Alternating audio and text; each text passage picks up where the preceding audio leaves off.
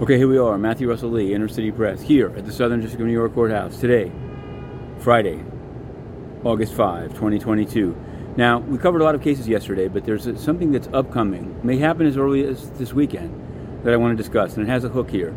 It's the dangled trade of Victor Bout, convicted here in the Southern District of New York Courthouse for arms trafficking at a massive scale in West Africa, leading to the hacking off of limbs RPGs into people's homes. People thought that that uh, you know this had been treated seriously. Now he's he's going to be traded.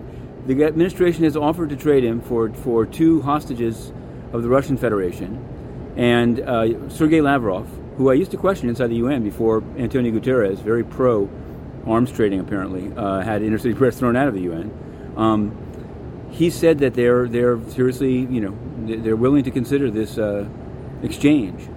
Now, what's next? You see, the problem here is the precedent that it sets. I'm going to do a, a series of things today about Victor Bout based on the docket here, but what about El Chapo? So, do you just have to grab an American and trade him for El Chapo?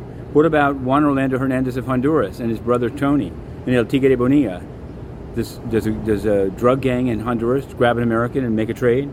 Alexei Saab, he's lower profile, but we covered his trial from, from Hezbollah. Um, Mr. Saipov is about to go on trial. We're going to cover that trial uh, for mowing down people on the west side. Where does it lead?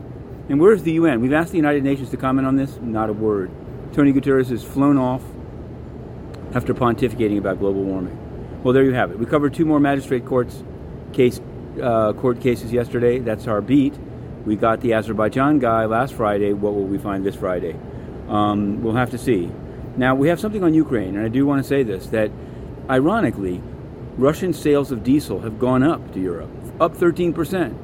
So, on the one hand, the Europeans are bragging about funding and arming Ukraine. On the other hand, they're funding the other side. Is the EU the new Victor Bout? To be continued. Inner City Press. We will continue to bang on the UN's door until we're in to ask these questions.